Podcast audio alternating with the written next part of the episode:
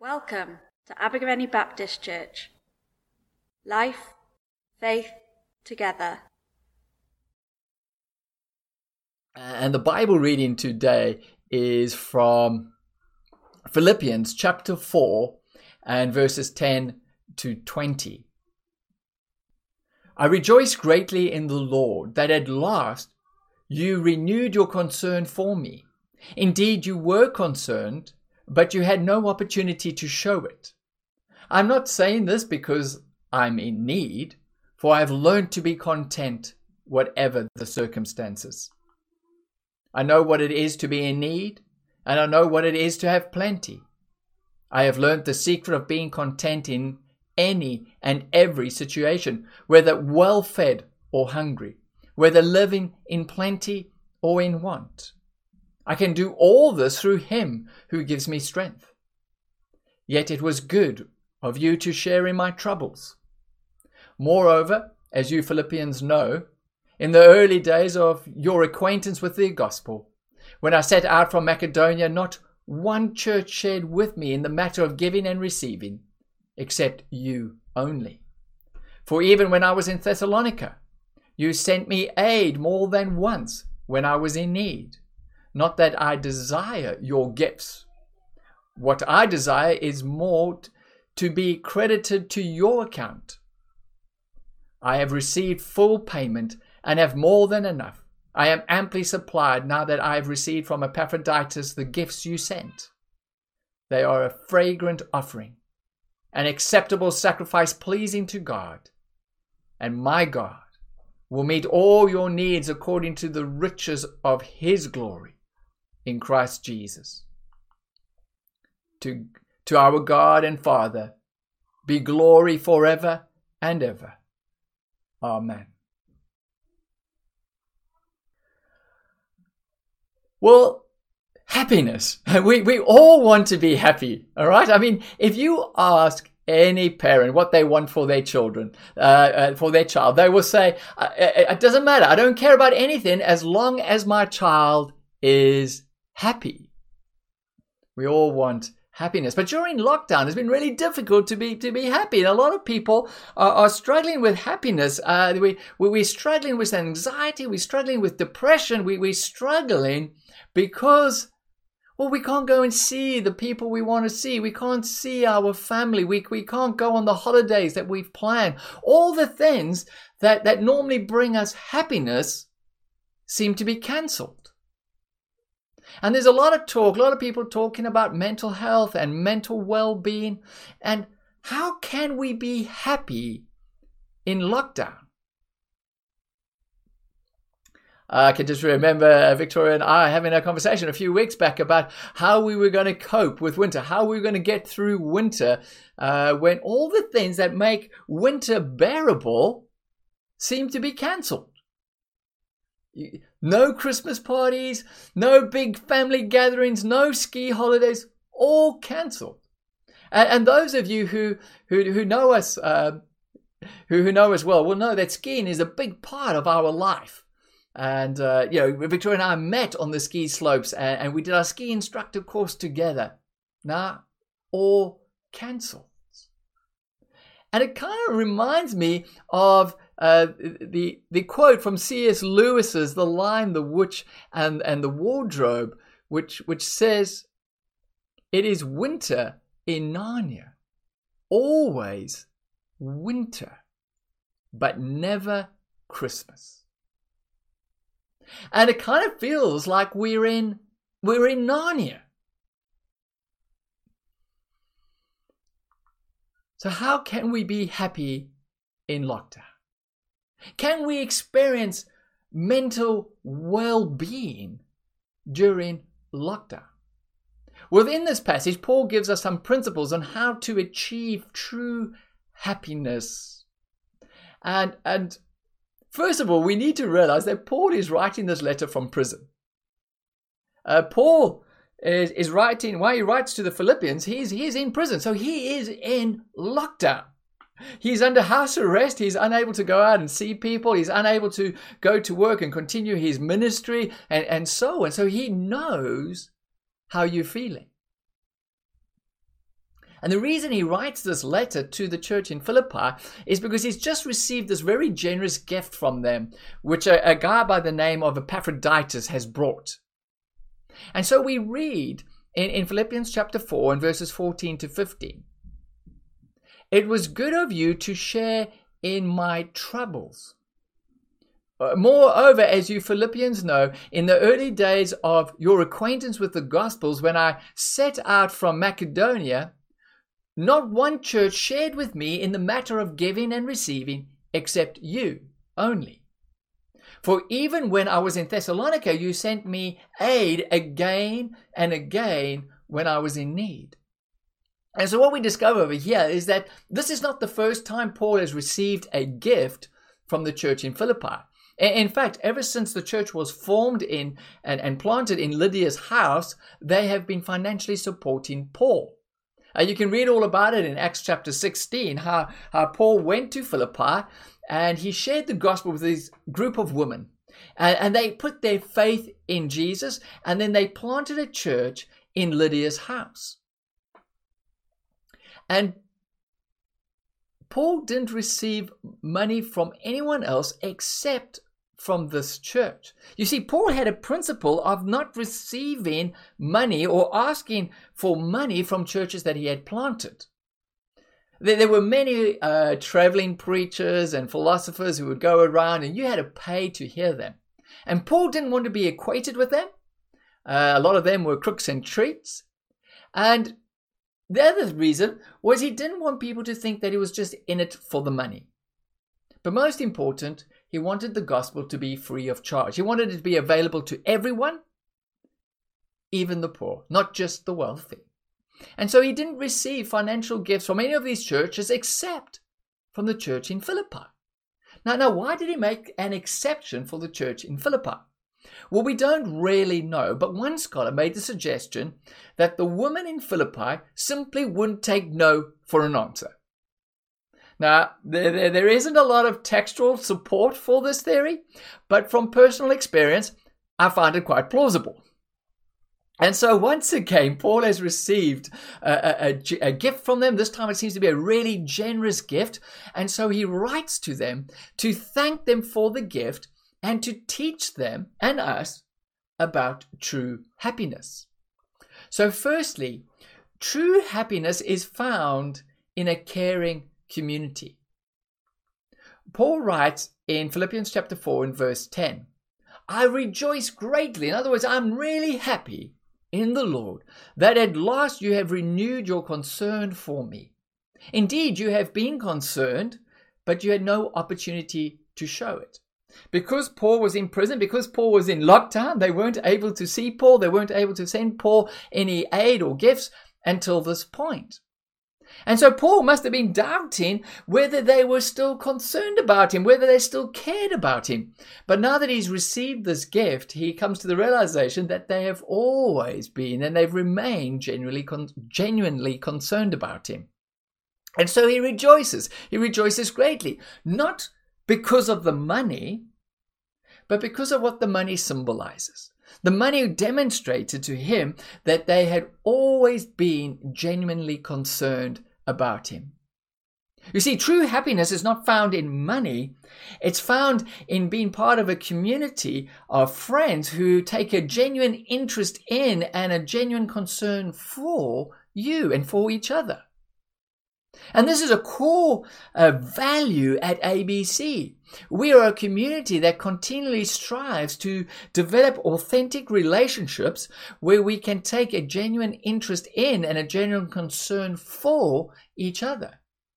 And that's why we encourage everyone to be part of a life group one of our small groups where you're able to develop these authentic relationships, where you're able to do life and faith together, where you're able to pray for each other, and you're able to develop a genuine concern for each other.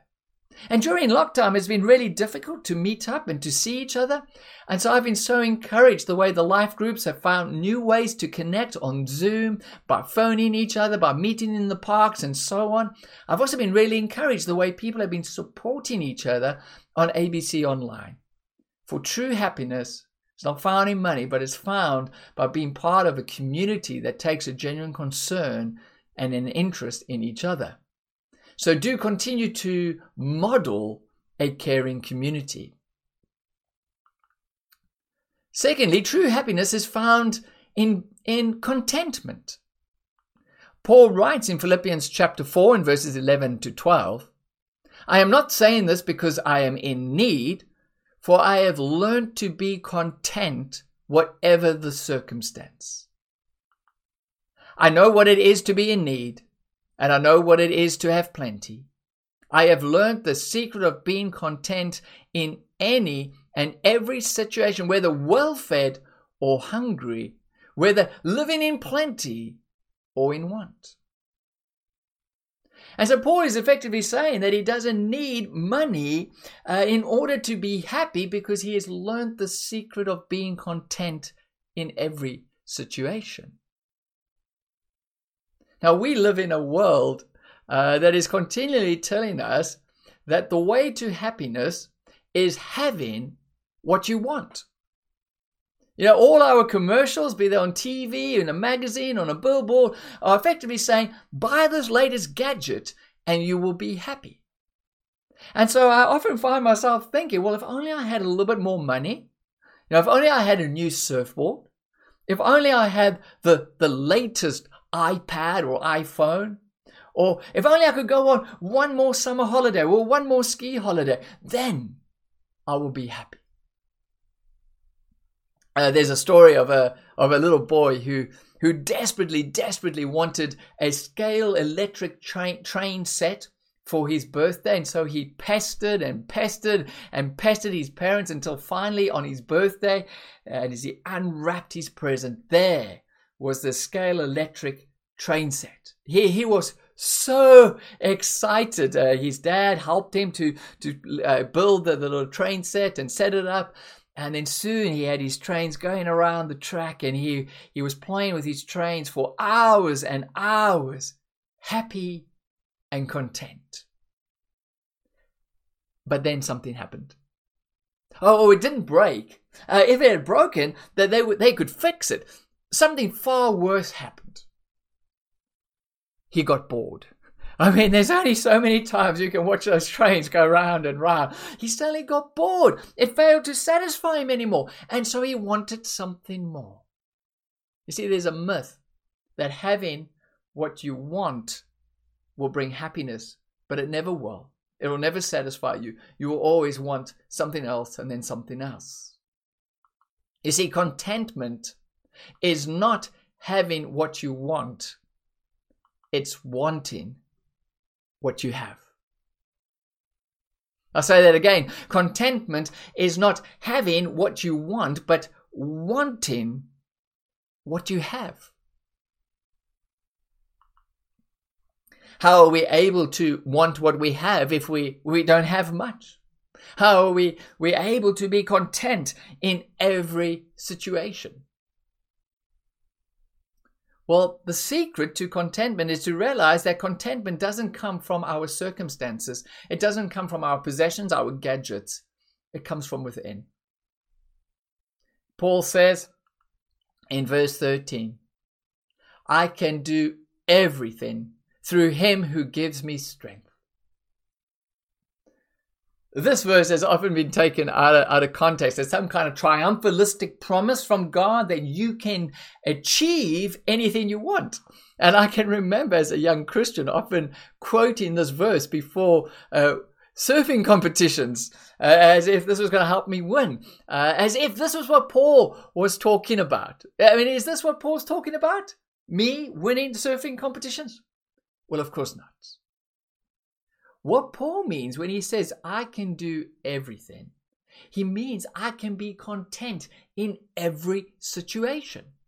That's why the updated NIV's translation is slightly more accurate when it says, Paul says, I can do all this. I can do all this. I can be content in all circumstances, whether well fed or hungry. I can do all of this. Why? Why can he do this? Why can he be content in all circumstances? It's because of Jesus. Because Jesus gives him strength. It's because of his relationship with Jesus that God strengthens him and enables him to be content in all situations, to enables him to want what he has. The third way, the third thing to uh, uh being uh, a true happiness is by being thankful and grateful. We read in verse 18, Paul says, I have received full payment and even more. I am amply supplied now that I have received from Epaphroditus the gifts you sent. He's, he's extremely grateful. He's grateful for the gifts he's received. He's, he's still in prison. He's still suffering, but he's grateful. He's thankful. See, rather than focusing on, on all the things he doesn't have, rather than focusing on the fact that he's still in prison and becoming resentful, he, he focuses on what he does have and he becomes grateful. And it's, it's, a, it's a choice we need to make. Are you going to be resentful or grateful? Are you going to focus on all the things you don't have? Are you going to focus on your, your neighbor's nice car and be resentful? Or are you going to focus on, on the fact that most people don't have cars and you're going to be thankful? Are you going to focus on all the restrictions of, of lockdown and, and become resentful and bitter? Or are you going to focus on all your blessings and be grateful? Fourthly, true happiness comes from being generous. We've already seen how the, the, the, church in Philippi has been partnering with Paul ever since the beginning, and they've been so generous in supporting him financially, and now they've just given him this another very generous gift. Now, I'm more of a saver than a spender. Victoria's more of a spender. I'm more of a saver. And so, as a saver, it's quite easy for me to say, okay, so I'm not going to, you know, believe that I need to have things in order to be happy. I'm, I'm just going to be content with what I have. I'm going to, you know, I, I'm going to want what I have. But what I do as a saver then is I simply put my money in the bank. I might not be buying more stuff to make myself happy, so I just put it in the bank. What challenges me in this passage as a saver is the Philippians' generosity. Their continual generous support of Paul to support him in the work of a church planter. Their, their continuous generous support of supporting Paul whenever he's in financial need. How generous are you in supporting the work of the church and helping people who are in poverty? The Guardian newspaper claims that the research done by Michael Norton, a professor at Harvard Business School, that was first published in the journal Science, proves that spending money on others or giving to charity puts a bigger smile on your face than buying things for yourself. When we fail to be generous, we're actually robbing ourselves of happiness. And Paul basically says the same thing in Philippians chapter 7, uh, sorry, in chapter 4 and verse 17. He, he uses a metaphor from, from accounting and he says, Not that I'm looking for a gift, but I'm looking for what may be credited to your account. And what he's effectively saying is that their generosity is earning a very healthy interest and profit for them in the eyes of God. Paul basically says the same thing in verse 18, but this time using a metaphor from the Old Testament sacrifices. And he says, they, referring to the, uh, the, the gifts that they've given, they are a fragrant offering, an acceptable sacrifice, pleasing to God. Just as God is pleased when someone brings a sacrifice to the temple, so God is pleased by their generosity that flows out of their genuine concern for Paul and flows out of their devotion to God. You see, when we are generous, we receive the blessing of knowing that we are helping other people. And, and we receive the blessing of knowing that God is pleased with us. And that's why Jesus says it's more blessed to give than to receive.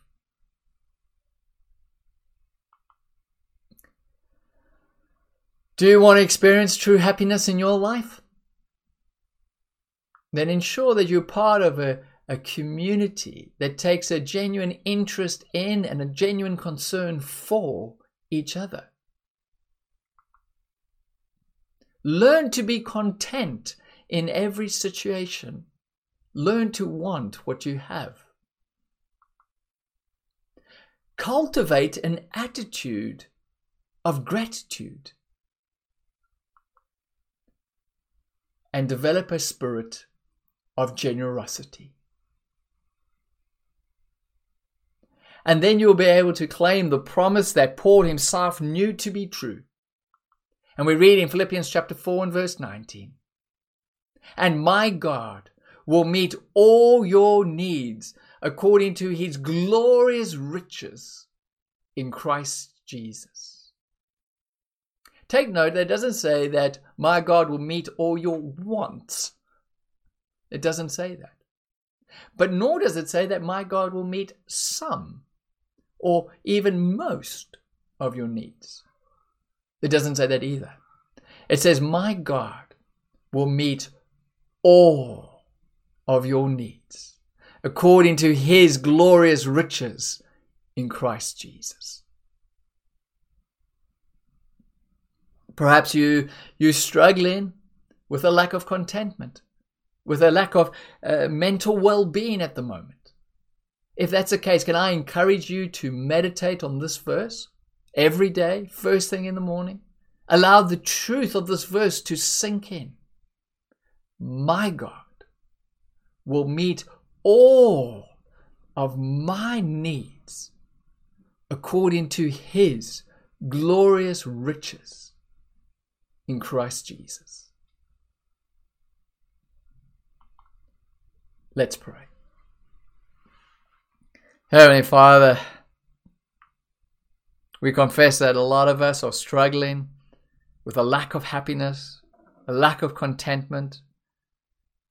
We feel so uneasy and just struggling with anxiety and depression. And as we look at a very dark, wet, gloomy winter, we're filled with dread.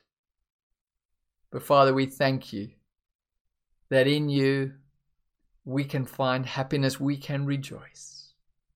Father, we thank you that within you we can find a community that is genuinely concerned with us, and it's within that community that we can find happiness, that we can be content with what we have because you strengthen us. Through our relationship with you, you will give us the strength and enable us to do that.